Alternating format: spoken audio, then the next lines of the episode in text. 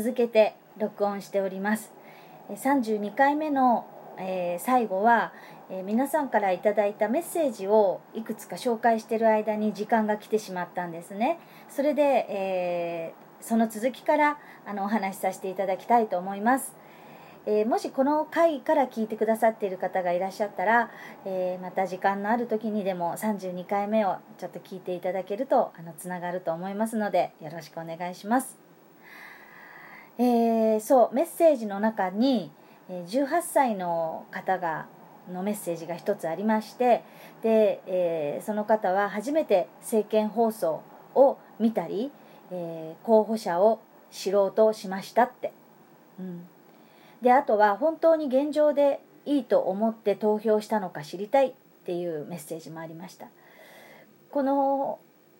この後に言った方の方のメッセージはこれはあれですよね。あのこれはあれですよねってあの何、えー、むむむむむ無地無地じゃなくてえっ、ー、と何て言うんだっけ？む何もこう名前を書かずに投票した人とかあとまあ小池さんに投票した人たちに向けて言ってるよね多分ね。あの現状でいいっていうは白紙だ白紙。白紙で投票すると現状維持でいいっていうことになるからそうそうそう。白紙って言いたかったんだ。白紙が小池さんに投票した人はあの現状維持でいいと思って投票したのかを知りたいっていうことですね。うん。あとね、えー、うん、あのー、横文字が多すぎて公約が私もわからないっていう書いてくれてる人もいた。はい。まああの、まあありますわね。そういういろんな思いがね。まあそう思ってね、えー、やっぱりね、あの、まあ、コロナがあってでその間に政府の人たちがやってくれたことやってくれなかったこと矛盾してたこともいっぱいあってでそんなのがあって生活と、えー、政治っていうのはまっすぐにつながってることだなってあの私自身は感じて今回のあの都知事選は本当、えー、信用できる人にやってもらいたいと思って必死にいろいろ調べてこの人に決めようと思って、まあ、山本さんに投票したんですけど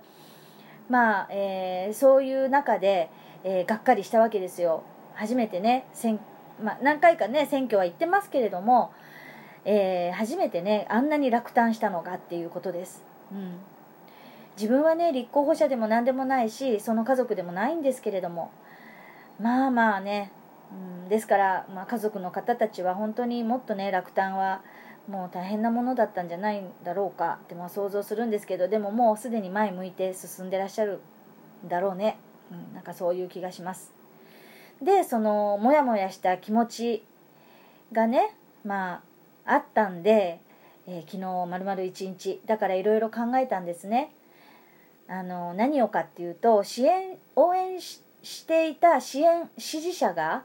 あの負けてしまった時気持ちの整理のことを考えたんです、まあ、最初に言っていたその投票最終時間がね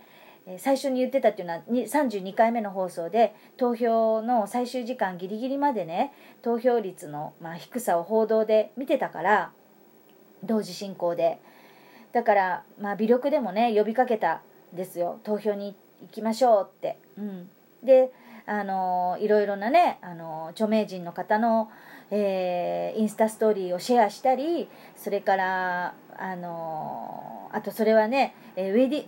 あこれも32回目の放送で言った言ったあのご紹介した方あのウェディングデザイナーのねはたちゃんもお互いにね投票を呼びかけることをシェアし合ったりとかさ、うん、あと自分でもね暑いなってこう自分自身で思いながらねやってたわけです。まあ、結果は分かっていてもまあ望みもね捨てずに、まあ、いたわけです最後までやりきりたかったあの気持ちがまあでも圧勝でしたね小池さんがね。うんであのきっと私みたいに白熱した人もいたんじゃないかなって思うんですよね。うん、だからまずはあのその気持ちの収め方として、うんあの自分でね調べて、えー、候補者を見極めてで投票に行った人、まあ、私も含めてですけど真剣にその向き合った人たちに対して、えー、本当にお疲れ様でしたと言いたいです。うん、そしてあのそれぞれね応援していた人がさ都知事になれなくてもあの投票することでさ調べた知識とかあるわけじゃないですか。興味を持ったとか、えー、熱い思いとかそれからいろいろ考えた力とか。まあ決してそれらが無駄になったわけではないからそれを忘れちゃいけないなって自分自身にも思い、えー、聞かせていました。で、えー、だからね出た結果にたとえ賛成してなくてもしっかり受け止めてで、まあ、再選したあの小池さんの公約でね、まあ、本当にその民衆のためになることだったら協力したいと思うし、うん、でこうやって私もねあのなんていうかな配信するあの中でねたくさんの SNS とかさあの見るわけででそれぞれのあのいろんな方の、意見を知ったりとかあのニュースを、まあ、日々見てね新しい情報を、えー、っと見たりね聞いたりするわけじゃないですか。そうするとさあのまあ、今日はね選挙のこと話してるけどでも日本だけの問題じゃないこともたくさんあってさ世界中で起きてる深刻な問題も知るわけじゃない？そうやっていろいろ見てると、うん、今だったらあの九州地方のね大雨のことコロナの感染で心配な中ねあの避難所で生活しなきゃいけない人たちのこととかさいろいろニュースから、えー入ってくるわけじゃない？情報がね。うん。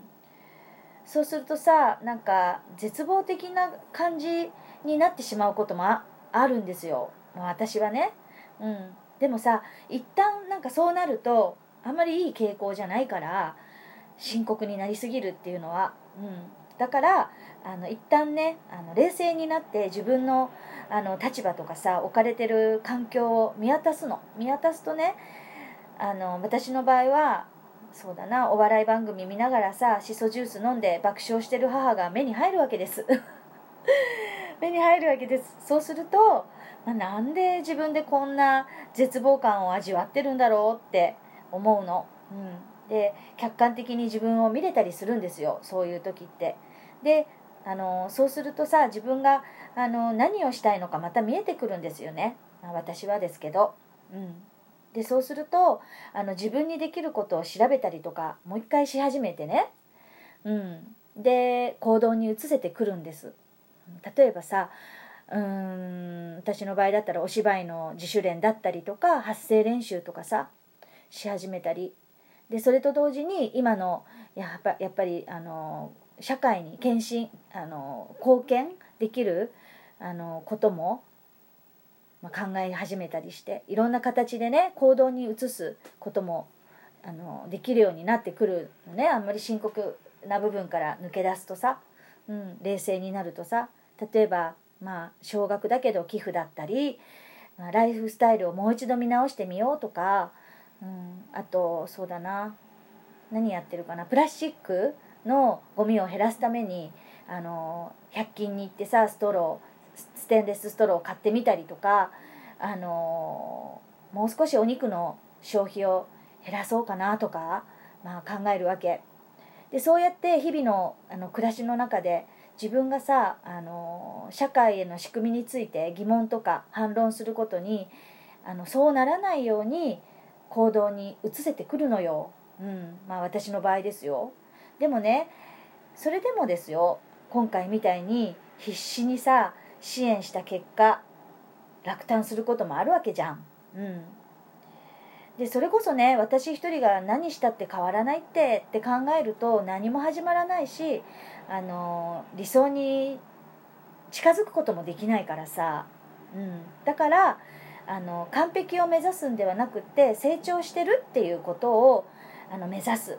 日々ねそうやって丁寧にあの気持ちを素直にあの暮らしたいなって今回、まあ、強く思ったわけです。はい。皆さんは、えー、どう思われますか？ね。ご意見などねもしあのご感想も含めて何でも OK なんであのお時間ありましたらぜひ、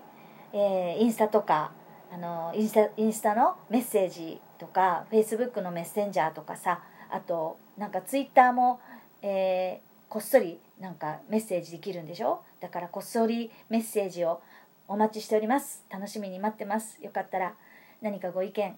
えー、くださいね、えー、ではでは、え今日もね、え聞いてくださってありがとうございました。大雨に気をつけてくれぐれもあのお過ごしくださいませ、え今日はねあの今ちょっと時間が余ったから言うけどえっ、となんだっけ「踊るさんま御殿」に、えー、83年デビュー同期の、えー、井上あずみちゃんが出演されるんです。だから、えー、楽しみに見ようと思います。どんないじられ方してるんだろうね。あずみちゃん結構ねあの天然っぽいとこがあるからね、えー、楽しみにしております。さあそれでは今日も最後まで聞いてくださってありがとうございました。ではえ朝聞いてくださっている方おはようございます。そしてお昼聞いてくださっている方お仕事また頑張ってね。そして夜聞いてくださっている方、えー、いい夢を見てください。それじゃあまたね。バイバーイ。南の島の効果音だよ。